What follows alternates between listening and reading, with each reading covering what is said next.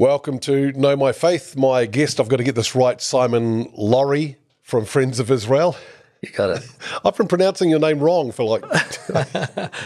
it happens. I forgive you for that. All right, tell me about Friends of Israel because uh, I, I think of of I can't say of all the Israel based or focused ministries, there's probably less understanding about what you guys do.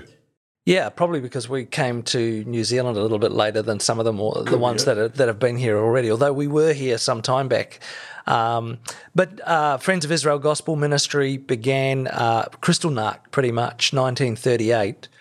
Uh, so it's been around a while.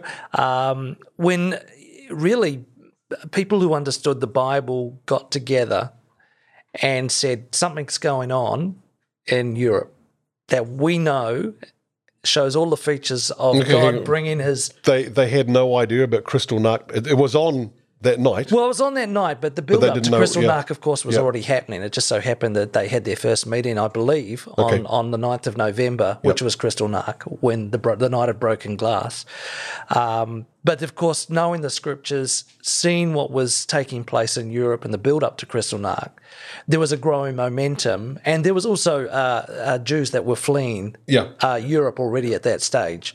Anyway, they started uh, that night, they made a decision to start what became known as the Friends of Israel Gospel, um, uh, sorry, the Friends of Israel Refugee Relief uh, agency or organisation. Yep. Um, I'm not sure that's the exact name, but that that's pretty much the heart of it, which was a refugee, refugee agency that would help these Jews that were fleeing Europe and coming to the United States. Some of which were they were able to secure passages for to end up in Israel. Um, and and and to provide comfort to them in various ways, both physically and and spiritually in many ways. When they were talking Israel, are they talking about Israel as the nation? Because there was no Israel as as the country. No, this was years before. That's exactly right. Yeah. So there was there was no Israel, but some of them were starting to make passage to uh, to the land. Yep. Uh, wasn't Israel, and that's the ironic or quite quite interesting thing is that ten years yeah. before they decided to call themselves the Friends of Israel, uh, but they did that on the back of knowing that uh, Israel were God's people. You yes. know that the yep. Jews yep. were. Uh, the ancient Israelites of old, and, and, and, and there were these prophecies because I mean, so the, the that's right. The people that when you say they came together, there's some pretty big names in in the they. Yeah, so you know Harry Ironside, who was a much loved pastor at Moody Bible Church. Um, uh, Lewis Sperry Chafer, who founded Dallas. Yep. Uh, but it's interesting, a lot of them were also uh, from among um, the Christian Brethren movement, uh, and they were strongly uh, dispensational in the sense that they understood that uh, there was a future for Israel, that God would one day um, bring his children back in fulfillment to the Old into Testament the passages yeah. into the land. Yeah. Now, at that stage, they didn't know what was ahead of them and what God was going to uh, uh, do. Uh, but they knew the scriptures well. well they didn't enough. know the timing of they it. They didn't know the timing of it. They knew what would happen. They, were, they just they didn't knew know what the was going to happen. Yeah, it's interesting when you read some of the, um, uh, the the Christian literature from before 1948 and uh, and uh, you know, when they're still looking forward to Israel becoming a yeah, nation, and yeah. you can, there's a you can almost put a delineation mark between those that believed that Israel would come back into the land yeah. and those that didn't. And obviously, Ironside and Chafer believed that Israel would come back into the land. Yeah, well, Herzl, I mean, you know, uh, there was a the, well, he the, believed. He, he, he understood. So Zionism was something for uh, which was very much in the psyches uh, psyche of the Jewish people, particularly in Europe, and the hope of a homeland. Um, scripturally, or, and for Christians who understood the Bible, they knew that it would come. They didn't know how it was going to come. Uh, and was this going to be the beginning of it? Well, even that they didn't. They had limited knowledge. Uh, but th- that didn't remove the fact that they wanted to love and care for the Jewish people. For the Jewish people. So, yeah, so, so the Friends the of Israel of was more friends of. Uh, the, the, children Jewish of people. Israel, the Absolutely. Jewish people, than yeah. a Zionist. Absolutely. Yeah. Yeah. Yeah. yeah. And, you know, it stemmed from those foundational uh, uh, passages in Scripture, you know, of, of God's Hesed love for the for the yeah. for, for his people and remaining faithful to the promises that he made all the way back to Abraham. So pretty much Friends of Israel's been around for what's that, almost 80, 80 years? years. Yeah. yeah. That's a long time. Yeah. Yeah. Yeah. yeah. How did you get involved? Um, my journey with the Friends of Israel began when a representative came to our church who knew, you know, who uh, I was part of a Brethren church at the time. Um, so they welcomed Friends of Israel into the church. Yep. Uh, and he came, and, you know, that was probably that time I really understood and learned more about why I need to love Israel.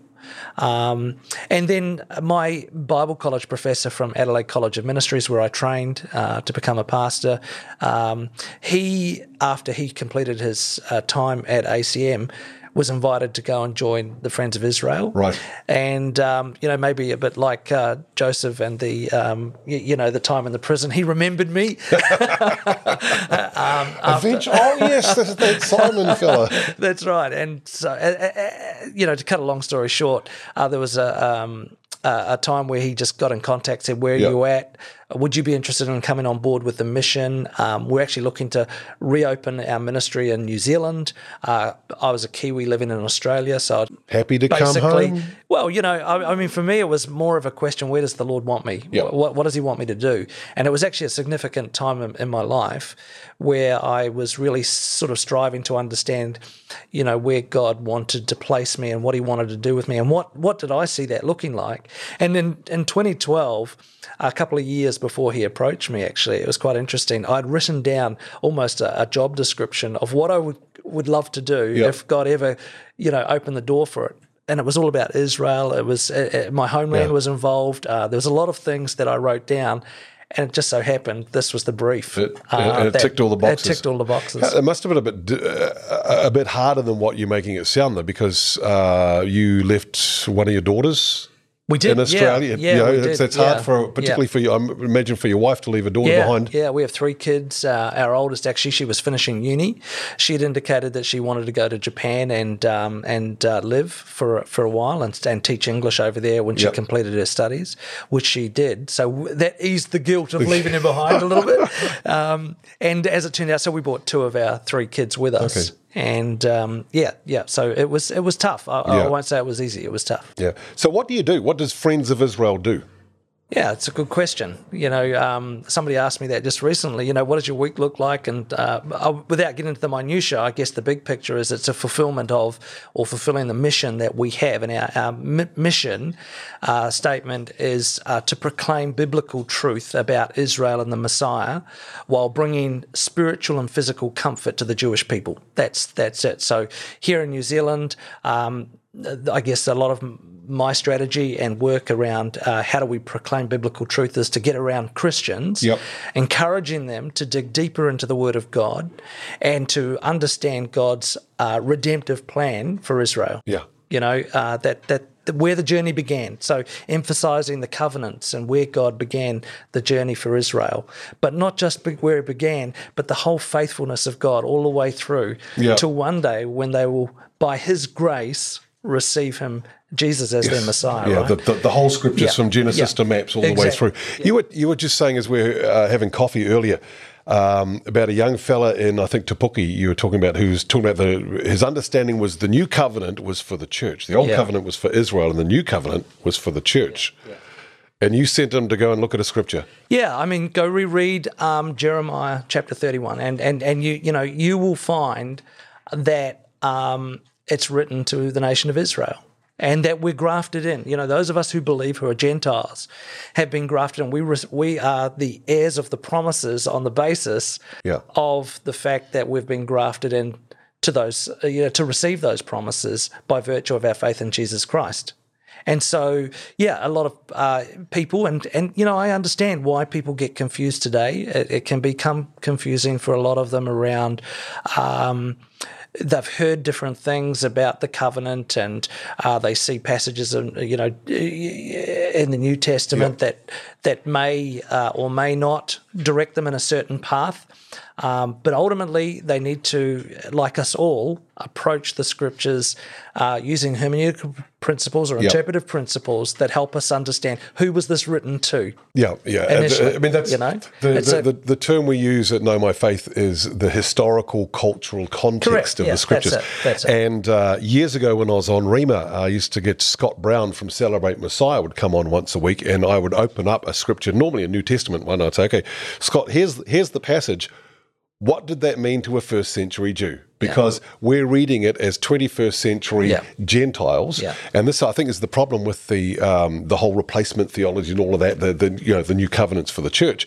This is what we've been taught for all these years. Yeah. from a Gentile perspective. Yeah. But then you go, well, actually, no, you have to actually look at it from the original.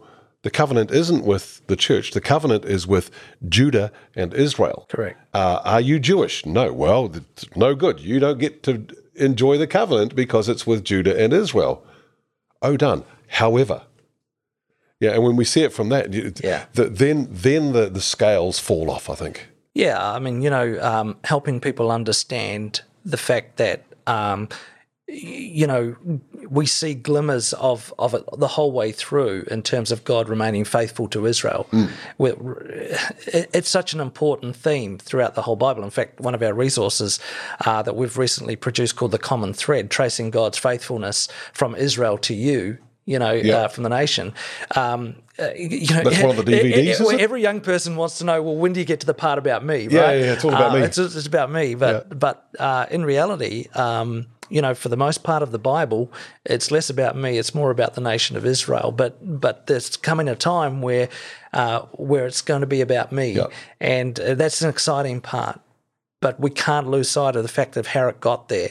How did we get to the point where it became about me? Yes. And you know, uh, genealogy is really interesting. I've been um, looking up some of my own genealogy um, most recently back in Christchurch, where I grew up. And uh, uh, you, you know, you don't start with genealogy. You, you, you kind of have to dig a bit deeper Yeah. to find out where you came from, and and then you'll reach a point where you go, "There's a dead end there."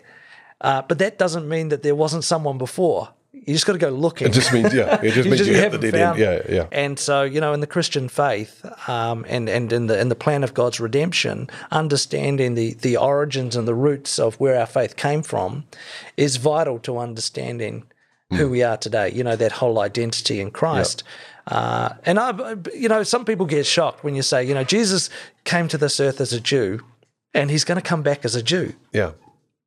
because Israel are going to recognize him as their Messiah. Yes. So he's going to be Jewish. So Israel is going to rule the world with Jesus as the king of Israel, as Yeah. the ruler of the world. Yeah. Get that get that Yeah. round your head. Yeah, yeah. That's that's the way Yeah. it's going to happen. Yeah. We we have um, uh, so often we, you you talked about identity and we and we we lose that we lose track of who we are. I think because we don't understand exactly how we're grafted in. Hmm. Um, possibly those that are adopted would understand it better. Yeah, that's right. Those of us that are natural children are not adopted, and Yeah. you know, we just it just doesn't make sense to us. Yeah, yeah, Um, so we try and maybe just grab it for ourselves. yeah, yeah. It's important to understand, um, you know, that that whole concept of of being grafted in. You know, when when you get to Romans 9, 10, 11, having a clear understanding of those passages, um, and uh, you know. Uh, it's a journey, eh? I mean, you know, yeah. I, I didn't get it when you know when I was a kid. I didn't understand any of that. What I understood and my journey of understanding more about, um, I suppose, the Jews and God's place for Israel, and how it made sense to me was the fact that, you know, this book is Jewish in so many ways, but I didn't I didn't really recognize that as Yeah. a young person growing up. It was more, well, what impact does this book have on my life? And what do I need to know about it? You know, that, that was all. I didn't really, How do how do I benefit from it? how do I benefit from yeah, it? yeah, You know, and what can it do for me? Yeah. and that's that's where people are at. But I mean, for me, um, even the nation of Israel, the reason why I'm very passionate about the nation of Israel is because uh, I remember, you know, as a young boy, after I gave my heart to Christ, or when I say that, you know what I mean. I, uh, w- Yeah. When I became a Christian, I was, I was I realized my need of salvation and being saved. Um, that happened at about 11, so I was pretty young. But I got this um, Thompson Chain Reference Bible, and it had pictures of archaeology. You know, archaeological Yes, sites yeah, in Israel. Yeah, all that all that stuff on the back of it. Yeah, just, and about wow, the same yeah, time, we had a, a speaker come to our church. I always remember he just had this endless array of slides of his trip to Israel. But the timeliness of those things really enlivened my faith on the basis that um, what was words on a page of a big book Yep. for which for a 11 12 13 14 year old kid struggles to understand here's some pictures of the places Yep. that exist in this in this book Uh, yep. it took the book and it, it made it a pictorial book in many ways for me uh, that that that actually enlivened my faith greater than anything How did you find it? You've been to Israel. Yeah How did you find that? I mean, that same process when you're actually there. I mean, uh, as an example, we were driving past when we went in 2017. We're driving um, down past Jericho to come up to Jerusalem, and you look across the Jordan River at the, the hills, the mountains Yeah, of Moab, yeah, yeah. and you, you you realize, and and I, sh- I show a slide of this when I'm when I'm speaking in churches. yeah Um, you realize that if you're looking from from Jericho down to the Jordan River, there's a little plain across, and then there's a kilometer high, what looks like a cliff, and this whole area. Um, As I said uh, when I was up north the other, it's, it's size from uh, from about Awanui to Ahipara, up in the north, starts filling up with two and a half million. The it comes alive. You go, oh gosh, no wonder they were so scared. Yeah, yeah. Well, we you know we take tours to Israel, and um, uh, you know the topography of Israel Yeah. uh, really changes people's ideas and preconceptions uh, uh, uh, of what they read in the book. You know, and so um, you know we always say that it, it takes something black and white, turns it into color. And creates a, a memory Yes. that remains every time they open up the Bible Yeah. they can say, I've been there. I know exactly what that looks like. I mean, you know, one of the places that stands out in many people's minds is Engedi, you know, Engedi, uh, uh, situated, you know, by the Dead Sea. Yep. Um, uh, and it's, it's one of those places, you know, it's got some waterfalls, but it's arid, it's very barren, it's very desert-like, and then there's there's a beautiful oasis and palm trees down below where the you know where basically it comes out before it flows into the Dead Before it Sea. flows into the sea, yeah, yeah, and uh, you know, people go there and they think about. We talk, tell the story of David hiding from Saul. You know, fearing for his life, uh, and there's. Um, you, you know, there's rock badgers running around yep. and and uh, goats and different things like that. And you know, this imagery that people have, all of a sudden, it just captures their imaginations. Yeah. Uh, so it really does. Uh, you know, you go to Israel, it changes your whole perspective, and you open the Bible, and it's just like comes alive. It's it's an incredible thing. I, I think this is what I'm discovering over the, the, the journey that I've been on, particularly as I've been interacting interacting with other um, call it Israel focused ministries like yourself, like um, well, any of them. I Yeah. won't mention all the rest of them. Yeah. Is that a- as you read the books and you look at the DVDs and, and and it helps the so that next time you're reading that passage in the Bible, it actually makes a lot more sense Yeah. to you because you've got that perspective. Yeah, yeah, yeah, yeah. I mean, you know, I would recommend, and uh, it's not going to be possible for most people to get to the land of Israel. Not at the moment, Um, anyway. and certainly not at the moment. But uh, you know, uh, certainly recommend it as something for which, Yeah. if the Lord opens that door, grab it with two hands. You know, a lot of people say to us, "I've got Israel on my bucket list." I said, "This is not a bucket list item, by the way.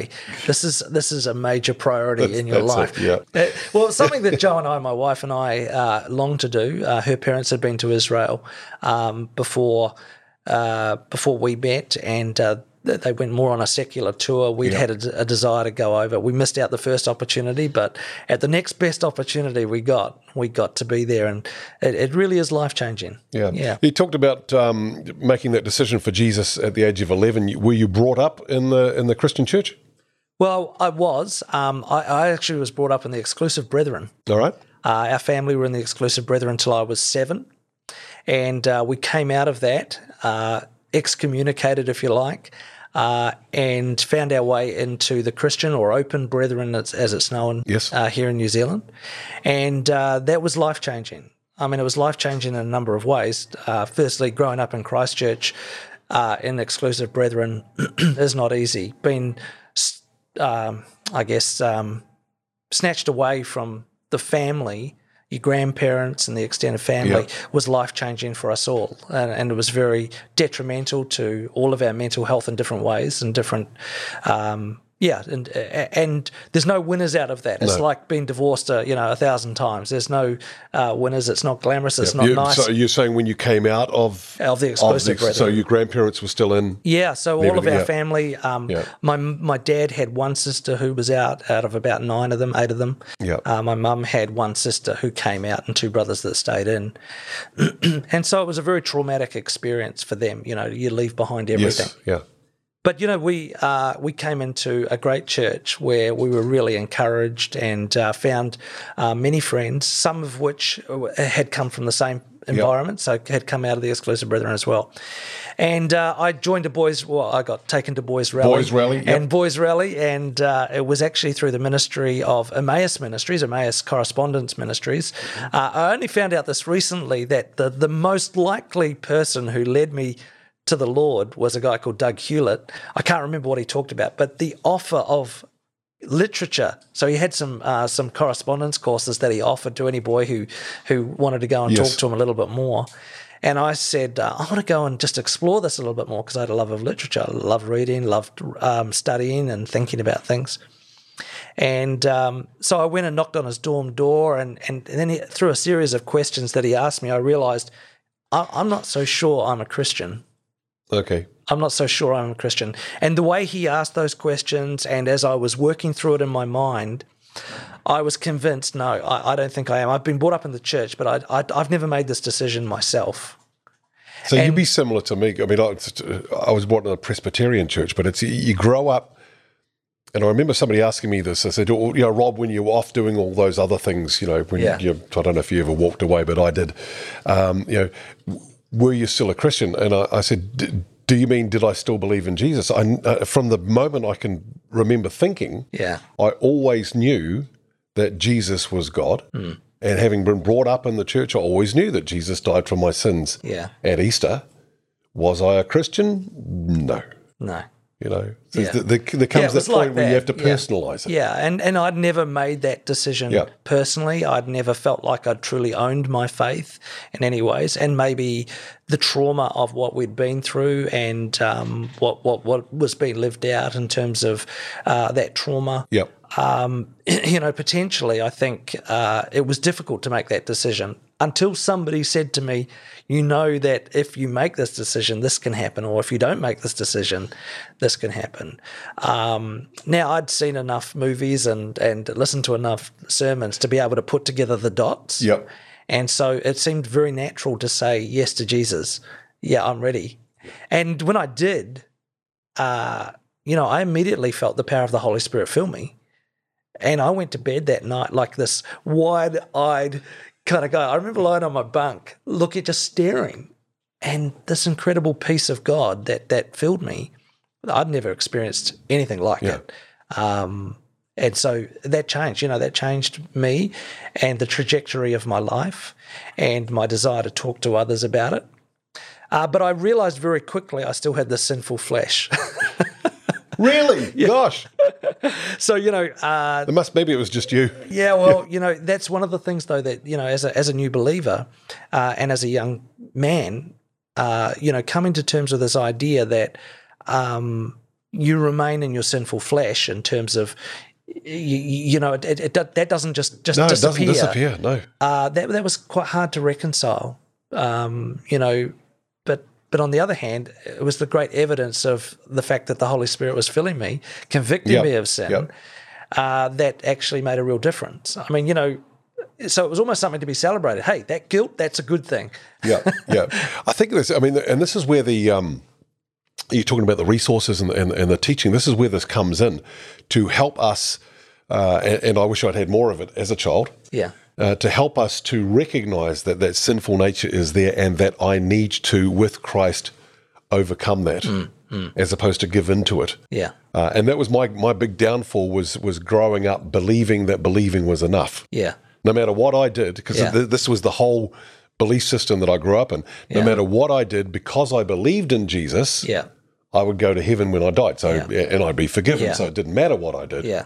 Eventually I'd be forgiven. Yeah. And then I came to the realization much later than 11, I can tell you, Yeah. that it's a lot more than just believing. Yeah, yeah. I mean, Paul, you know, uh, in Romans 7, you know, you get to that point where he's, you know, you can almost hear that incredible frustration. Oh, wretched man that I am, Yes. you know, will I be set free from this burden that that hinders me and kind of, you know, Yeah. f- uh, uh, brings out this frustration of, uh, you know, uh, that's a good thing in terms of your faith because it's a recognition um, that you need to depend on God. You need to be dependent on uh, on the Lord every day. Yeah. Um, in that whole process of uh, living life in the sinful flesh, but yeah. Yeah. Yeah. So go back to Friends of Israel because that's what we really want to talk Yeah. about. Thank you, Simon. We know all about you now. Um, the the ministry started in uh, desiring to help Jewish people Yeah. in a practical way. So how does that out, outwork in 2021? Yeah, so the second part of our mission was to bring comfort. Yes. Uh, you know, we used to talk about, um, uh, uh, originally it was about standing in solidarity, but we realized, you know, our mission is more than just standing in solidarity. I mean, you can stand in solidarity, um, uh, you know, practically in many ways, and that's what we did as a refugee agency, but bringing comfort, um, obviously, you know, bringing comfort spiritually Yeah. looks a lot different than bringing comfort physically. When you talk about standing in solidarity, if we, and, and if you'll allow me to reverse it, uh, Roger Waters from Pink Floyd, who doesn't stand in solidarity No. with Israel, he stands with the other Yeah, side. yeah. But he says, "I'm going to bang my pot lid, or pot, bang my pot in my kitchen for a minute in solidarity." Yeah, yeah. I go, and how does that help anybody? Yeah, so yeah, yeah. we can stand in solidarity, Yeah. but we need to go beyond that. Yeah,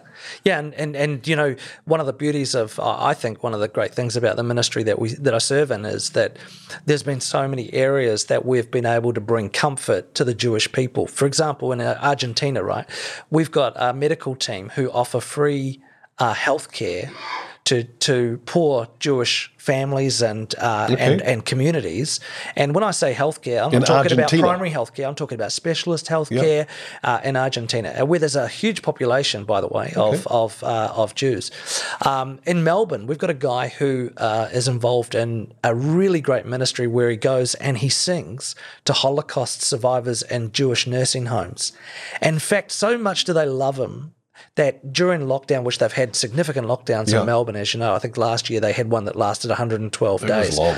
You know, he was invited uh, into the community, um, into the Jewish nursing homes via Zoom. So he sung for them. Right. He's recently received an award for his service. He's they've done a video uh, of his ministry in many ways. Uh, well, actually, it was a, it was they included him in the uh, in the video that Yeah. they did for the nursing home. I should put it that way. Um, but you know, uh, his ministry is just a ministry of singing, but he sings very strategic songs, songs that they love, that they remember. They've still got their tattoos on their Yeah. arms. You know, these are these are Holocaust survivors. Not many of them left, uh, but he's got this incredible witness to that community, which is showing the, the, the light of Jesus. We've got another guy who, um, well, I mean, around the world, there's a, a whole lot of expressions of Yep. the ministry. In Poland, for example, uh, we've got a guy who runs camps for um, for kids who um, from the Ukraine, poor Jewish families. They offer to put on a camp for them. They give them shoes, they give them books, they give them clothes. They there's a whole raft of different things that they do that just changes these people's lives in, in small ways. Yeah. Right. Uh, we do support um, the uh, in, uh, installation of bomb shelters around uh, the border of Gaza. Right, Uh, yep. So we support Operation uh, Life Shield, which is you, you've probably been to uh, the Overlook. Uh, we overlook Gaza. Um, you know, and you know what it's like Yeah. standing there. You look, you're very close, but you know that those communities, when they come under threat, they've only got a few seconds to get to a bomb shelter That's right. because as Iron Dome rockets are going up and they're blowing uh, the the, the uh, Gazan rockets to smithereens, all that shrapnel comes falling comes down on down, those yeah. communities. So it's not the missiles that are going to kill them; it's the shrapnel that will kill them Yeah. uh, from their own defense systems. So th- they have about seven seconds, if that. To get to a shelter, and so we we help provide um, Provide the shelters. the shelters as well for that. We we do a lot of work with um, um, the the uh, Israeli Red Cross. Uh, we do quite a bit of work with uh, the Aliyah program. Uh, we do this. I could go on forever. There's lots and lots so of stuff. there are many, many do. different expressions of that practical help and, Yeah, and yeah, support. yeah, Yeah, yeah, yeah. Uh, and it's like a lot of, uh, and not just uh, Israel focused ministries, but like a lot of ministries, we don't have an awful lot of that practical side going on in New Zealand. Most of what we're doing is awareness, uh, and if I use the dirty word, fundraising. Um, Yeah. But I know that, that one of the ways that you fundraise, and we've got a, we've got a table littered through of, uh, of material here, is through the material that we can get through Friends of Israel. Yeah, yeah. We, so we have an online bookstore at foinz.org. Um, but most people right now, they they um, if they are subscribers or uh, they uh, are on our books, um, they'll get some stuff sent in the mail, some promos. Uh, but many people, uh, yeah, yeah, really benefit from the literature that we have, and uh, a lot of people, particularly, really enjoy our magazine Israel My Glory, which was started in about 1949. So it's been going a long time. That's, yeah, yeah. Um, it's won an award uh, uh, over in America, uh, but it's been a really good teaching tool. A lot of small group leaders use it as uh, conversation starters or uh, even just uh, study an article at a time, Yeah, that kind yeah. of thing. But Israel, my glory. Um, and it's not just everything focused on Israel, so it's focused on the Bible. Well, that's uh, the, that's the thing. Is that well. we were talking before about the, the whole Israel side, the, the covenant, the new covenants with Israel and Judah, not with you know, not with the church. The focus is not on Israel, and and so many people miss this when they're looking from outside. They go, "Oh, you're starting to worship Israel." No, no, no, no, no. We're worshiping God. We're worshiping the God of the Bible. Yeah. The fact that His covenants with Israel run all the way through simply enhances His glory. Yeah. When when you look at Yeah. them and you take them as they're written, you go, "Wow, God! Wow, God! Yeah. Wow!" Yeah. It's not, "Oh man, Israel's so marvelous." Yeah. You go, "No, no, no, God, you're so marvelous." Well, there's a book that we've um, I've been promoting recently called "What Should We Think About Israel" by um, uh, Randall Price. There's I was a lot just about different to pick up that. I was just going to say, "Hey, Simon, tell us about this book." Well, I really like this book for a variety of reasons, but um, because I really think it hits on uh, the questions that people ask. You know, Yep. you know, young people, what should I think about Palestine? Well, you know, this this whole issue around, um, you know, the Palestinian people are they important? You know, do Palestinian lives matter? yeah, Well, yes, they do. They matter a lot Yes. uh, to God, and a lot of people often misinterpret um, uh, even the idea or the concept of being a friend for Israel or a friend to Israel means that you're not a friend to the yeah. Pro, pro, pro Israel means anti Palestinian. Yeah, Palestinian. yeah, and of course that's not true.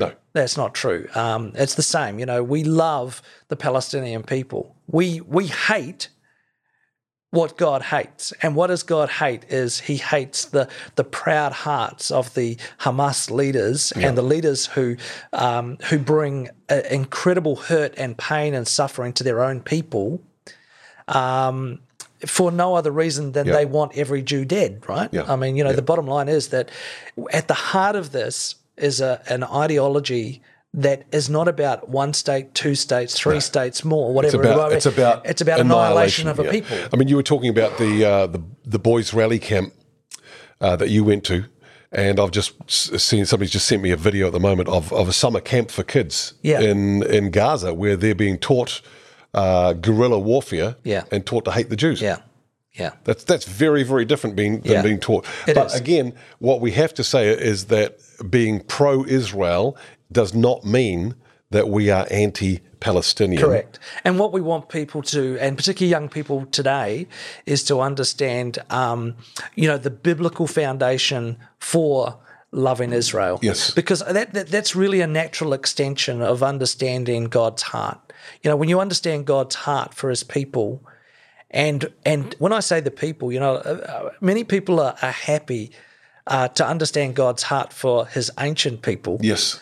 But, not they're so much the not so much for the modern Yeah, people. Yeah. They, they, there's a lot of distorted ideas, and so um, Because the ancient people stopped in the book of Acts, remember? well, that, that's right. Yeah, Yeah. I mean, you, you don't get me started, but you know, I mean, the, the sad thing is that uh, that's why this whole chapter on, uh, uh, you know, what should we think about replacement theology? Um, what should we think about uh, the Palestinian question? What should we think about the Middle East? What should we think about, um, you know, th- there's a whole lot uh, the Holocaust? Yep. Um, what should we think about Israel's occupation, the land? You know, uh, uh, there's some really good information in there that I think. So uh, I would say that's my go-to book if you want to understand more about what we should think about Israel as as believers. Yeah. You know, if you're not a believer, it's a different story It is, altogether. yeah, Yeah. yeah. Yeah. But It, the parable that Jesus tells about the separating of the, the sheep and the goats. And he says, Whatever you do for the least of these, my brethren. yeah. Uh, so many people misunderstand that because, uh, and, and I think this is what happens in uh, having brought up, been brought up in the replacement theology world, which we have to say most of the Western church has been for 2,000 years, is you breeze past without looking deep into it. When Jesus says, Whatever you do for the least of these, my brethren, who's the brethren? Is it the, is it the disciples he's talking about? Well, no, it can't be because he's talking to the disciples and to others. So who's he talking about with the brethren? He's talking about his own Jewish people. Yeah. So the whole separation of the of the sheep and the goats is whatever you have done to the Jewish people Yeah. Yeah. determines your future there.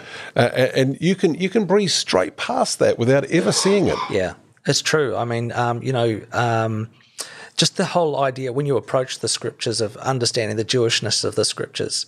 You know, many Christians miss the whole, uh, I guess, the heart of the Bible just purely on the fact that it was written in other languages for a start. Yes, yeah, You know, and uh, an understanding of those languages. Now, I don't expect everybody or every Christian to understand the languages. The great thing today is there's some terrific tools that are available Yep. uh, that Christians can understand the languages a lot better. Now, I spent three years doing, you know, biblical Greek. Um, uh, I'm not an expert in biblical Greek, but I get enough. I've got enough to get by on. Yeah. Uh, but it, what I do know is that it really does enliven and help you understand the scriptures. Um, particularly the New Testament, obviously, when it comes to Greek, uh, and same for Hebrew in the Old Testament. That, that's I mean that's that's the first step always was first step of systematic theology. What did Yeah. the original readers or Yeah. hearers understand the writer Yeah. or speaker to mean? I have a book at home. It's called actually I might have given it to Don. Sadly, I'll have to hunt it up in Don's. I gave him a whole lot of my old books, uh, but basically it was it was uh, Koine Greek, and it was what did this term mean in normal usage. Yeah. In Greek literature, not not just New Testament, but Yeah. in Greek literature Yeah. of the first century, Yeah. what did this term mean? And sometimes, you know, feet shod with the preparedness of the gospel, what it's really meaning is boot camp. Yeah. Get some training. yeah, It's, it's not just being prepared. Oh, yeah, I'm ready to go out and give the gospel. It's not that at all. Hmm. It's it's get training. You go, oh gosh, I never realized. Yeah. Well, that's right, and there's some really good, um, you know, word study books that Yeah. you can uh, you get into, and If it does help enough. you. Well, you know, yeah, I, I think I think, um, yeah. Hey, look, not everybody wants to be a student. Not everybody can be a student. Uh, but the more you read the Bible, it makes a, greater student of you. I think, uh, in in many ways, I think that's the key to, for me anyway. Is that if you um, it, it, the more that you're in God's word, the more likely you want to be in it more. Yes, yeah. I, I, I just find that. I, I find it's pretty rare that you meet people who go, they want to be uh, in God's word until a point where they go, I don't want to be. You know, a great example of that would be the uh, the current uh, MCU, the the Marvel Cinematic Universe, with all the movies about the Avengers and, Yeah. and, and all of this and that. And what you find is the people that are into that and into the movies are now going into all the other websites that have got the, these ideas about it, and it explains this, and this is what you missed in the end of that movie, and this, this, and this points towards that. They're, because they've seen uh, I suppose the the Marvel universe come into into full color and sound. They're they're wanting to dig deeper and find out more about this and that. yeah. And I think when you get that from the Bible, when it comes into that full color, which it, to me it can't do until you understand that that that um, Jewish cultural context of it. Yeah, But when you do understand that, you just automatically want to know more. yeah, yeah. Well, I don't think that you can read the Bible and miss that.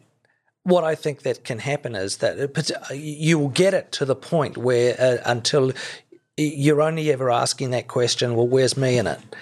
Yeah. You, do you know what I mean? Yeah, It's, yeah. uh, and, and that's where the barrier is. The barrier is the problem is that we, you know, you know, uh, we need to see God in it and what God's intentions Yes. are, not just God's intentions for me. Yeah. And that's important, by the way. It's not to dismiss it. And it's not to chuck it out. It's to say that you arrive at that naturally when you read the heart of God in the scripture from beginning to the end. Yeah. You know, when you see God's incredible faithfulness to the nation of Israel, Yeah.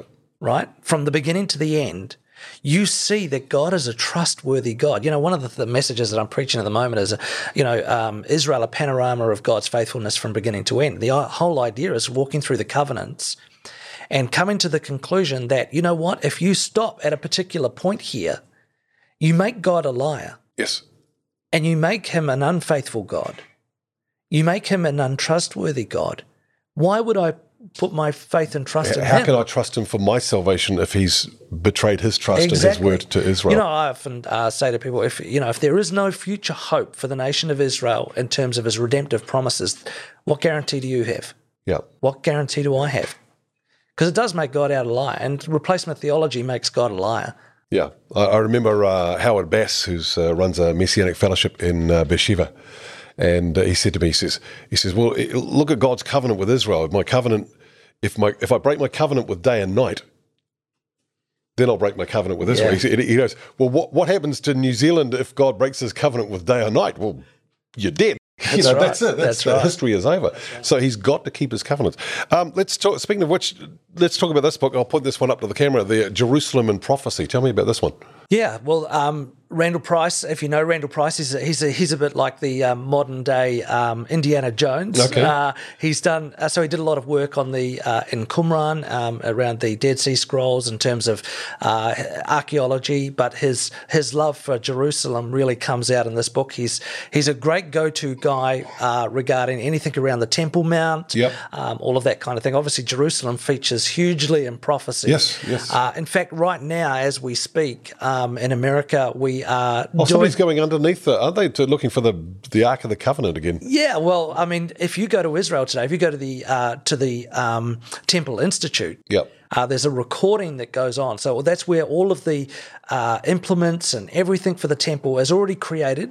Yes. Right, it's ready to go. It's waiting there, and in the audio, they'll say, "We actually know where the Ark of the Covenant is."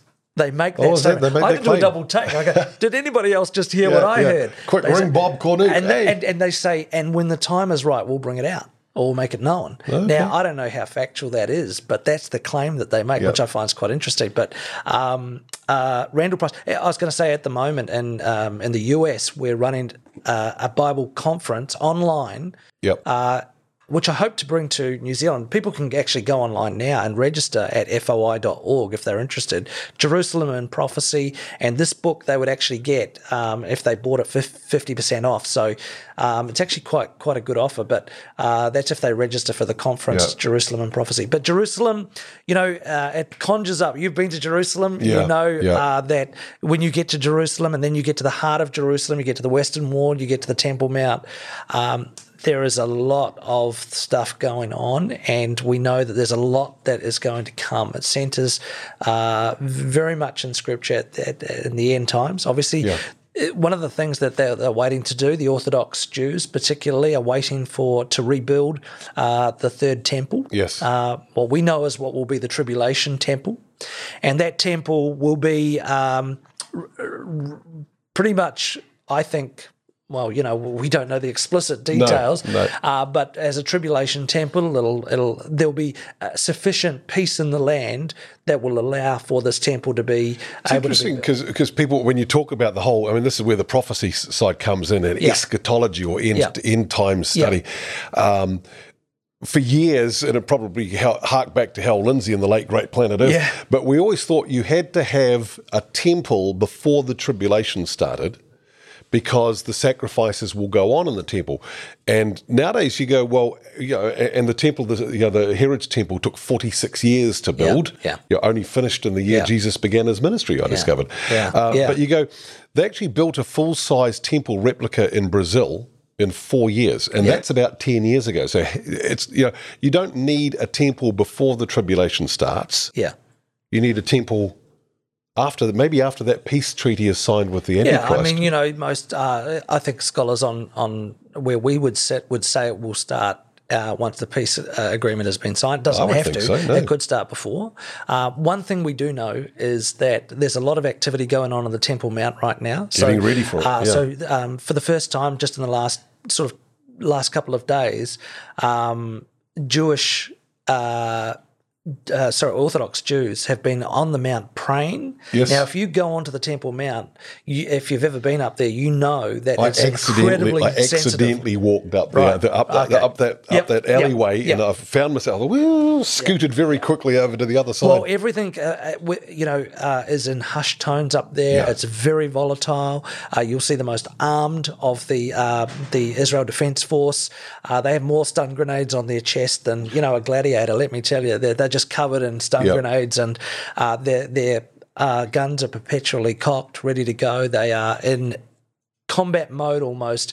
Now, I don't say that to scare people because you actually feel really safe up there. You do. But you understand the volatility, and you understand the volatility even more uh, if Jews are going up there as well. But more Jews have gone up onto the Temple Mount on tours or on what they call study tours or yeshiva tours, that kind of thing, uh, in recent times than ever before uh, in modern history. Wow. And most recently, there have now been prayer there's been prayer by groups of Jews up on the Temple Mount. Well, that's a bit unheralded. And I just uh, read of that in the last few days. So, very, very interesting times on the Temple Mount. And it says to me that there is a uh, something going on uh, that says, hey, you know, we're, we're getting a little bit closer to the reality yeah. that the Temple Mount scenario may change sufficiently for the Jews to have uh, some form of worship on that Temple Mount.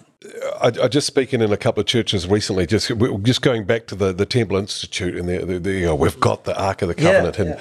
and um, one of the things that I was teaching on was Jesus is a better high priest. And, and as I walked through, through that and, and studied it, the whole tabernacle and temple system was was set up so that God could dwell in amongst the iniquity of the Israelites and he was he came and he met in the holy of holies uh, between you know under the wings of the, the the cherubim on top of the mercy seat covered with these three different covers uh, the high priest could only go in one day a year uh, the levites around everything was there to separate us and our sin from the holiness of God, lest we be destroyed by that holiness. yeah. And so the whole focus, and we know that from reading the scriptures, the whole focus of the, the Jewish faith was the temple, the temple, the temple, and the Ark of the Covenant. And yet, Jesus, who is a better high priest, because he's of the order of Melchizedek, not of the Aaronic order, because of his sacrificial death for us, we can now boldly become. Uh, come before that mercy seat at any time. Our focus, uh, and yeah, it, sometimes you get sick of having to say it, but our focus is not Israel. Our focus is not the temple. Our focus is not the the Ark of the Covenant. Our focus is on Yeshua, on Jesus Christ, God Almighty, who, because of His love for us, came and died f- for us Yeah. to give us that right to to join in with the covenants that He had promised His people to be with Him forever. You know, there's a um, there's a real uh, important point to take out of what you've just said in terms of uh, that God's made the way. You know, God's Yeah. made the incredible way for sinful man to be able to have fellowship. Jesus has become that way. You know, he said, "I am the way, the truth, and the life. No one comes to the Father except through me." He's the mediator uh, uh, for us to Yeah. God, which is an incredible thought in itself. Um, but there's this incredible focus that I think that we must remember. You, sort of talk about why we love Israel is that we know that Jesus is going to land and he's going to descend, right, when he comes after the tribulation and he's going to stand on the Mount of Olives from where he left Yeah. With his disciples when they gazed on, right? You know, and he's going to come. Uh, that's that's why the Mount of Olives is probably my favorite place in Israel. I love standing, even among the grave sites Yeah. that stand on the east side there. But just to imagine the fact, I know it was a special place for Jesus, you know, the Mount of Olives, but Yes. to to to to know that he's coming back to that point. Now, um, that's the incredible thing is that there's a focus on a, a, a coming Lord Jesus. Yeah. And you know, I think that's something that um, it, it, it trumps everything that we we, we really talk about and do for Israel. We love Israel, but we love Israel by virtue of the fact that uh, one day they will receive their Messiah by the grace of God th- through much suffering Yes. that is still Sadly, to come. yeah. Sadly. The time of Jacob's trouble is still That's ahead. exactly Yeah. right. And so, but the focus is on the coming Lord Jesus. Yeah. You know, and uh, you know, uh, you, you mentioned the brethren. I guess that was something that was uh, very profoundly impact or profoundly impacted my life. Was that whilst there was a strong focus on the centrality of the Lord's Supper, you know, uh, equally there was a great focus on the return of the Lord Jesus. Now we believe, of course, in a, in a rapture. We believe that one day, uh, you know, the church will be snatched away and rescued from that uh, period of Jacob's trouble or the tribulation, as it's known, uh, the day of the Lord, as Jeremiah uh, refers to it. Um, but at the end of it, the intervention of Jesus at the right Yeah. time will uh, will be um, what what a beautiful thing that will be for the nation of Israel Yeah. you know and so yeah that that eschatology is very important uh, as long as right at the end we're clear about why yeah, yeah. It's it's and we go into that whole love story, which we, we don't have time for because we're we're kind of out of time. But Yeah. that whole love story between God, the the bridegroom, and us, the bride, Yeah. and Jesus coming back for his bride, Yeah. and the bride is looking forward. I mean, my daughter, as we as we record this, my daughter is uh, two months off uh, getting married, and um, and and she's so looking forward to that day. yeah You know, and we need to be so looking forward to our Yeah. bridegroom coming for us. Not, not looking forward. I'm not looking forward to, uh, to Jesus ruling the world from Jerusalem. I'm not looking forward to that. I'm looking forward to my bridegroom coming for me yeah because that's the relationship that he offers us. How that's going to work out in, in the millennium with him physically in J- Jerusalem and me, I don't know, maybe still living in Katikati, uh, who knows? But that's what I'm looking forward to. The, the beauty, I think, for us as believers is through the Holy Spirit, we can experience him with us now. um, I, I wear another hat for uh, Winter Bible School, which um, I'm on the steering committee for. And Winter Bible School, we recently had Michael Spiegel uh, come Okay. in. But one of the things that I remember him saying was that we we often have this concept of a vertical looking up for that bridegroom. Yes. right? When we should maybe have a, a slightly more uh, a linear, uh, you know, uh, horizontal Yep. approach. That the kingdom is going to be an incredible time of Christ's rule on earth, fulfilling the promises that He made for the nation of Israel, but ruling this earth. You know, for the first time in righteousness and, Yes. and, and in peace, um, and a peacetime like has never been experienced on the earth. So it's going to be an incredible period. But just that whole idea of looking forward to what will be an earthy, Yeah. earthly kingdom Yep. Um, is uh, yeah, yeah, we don't know all the specifics. We don't have all of the details. There are things that that that that are unclear about that. Um, but as you read the narrative, as you read the story and the redemptive redemptive program, Yep. uh, it's clear there's a coming Yep. kingdom. Think, think of the best possible scenario. It's better. Yeah. Yeah. Simon, thank you so much for your time. Uh, let me just point to these three products again. One, this one is Jerusalem in Prophecy Yep. Uh, by Randall Price. So that looks not, not Israel and Prophecy, but Jerusalem. Yep. This one is uh, What Should We Think About Israel? So that's if you uh, are unsure how what the Bible teaches. You can read that one, and uh, th- now this Yeah. isn't the only because you've got a whole heap of these. I've got a whole lot of Israel, well, well. This is a, so. This is a, a subscription, That's a and you can okay. get one year for free. The the listeners can get one year for free. Yep. Uh, which is six um, issues. Okay. And you can sign up for a one, two, or three year subscription. But we offer one year free for new subscribers only, and they can do that by either contacting us. But I suggest the best way is get onto our website we're in New Zealand? F O I N Z NZ. dot org, right. so that they yeah we have the international website and then we have our New Zealand one, but you'll pay in New Zealand dollars. So F O I N Z dot org. Yep. Excellent. Simon, thanks for your time. Thank you.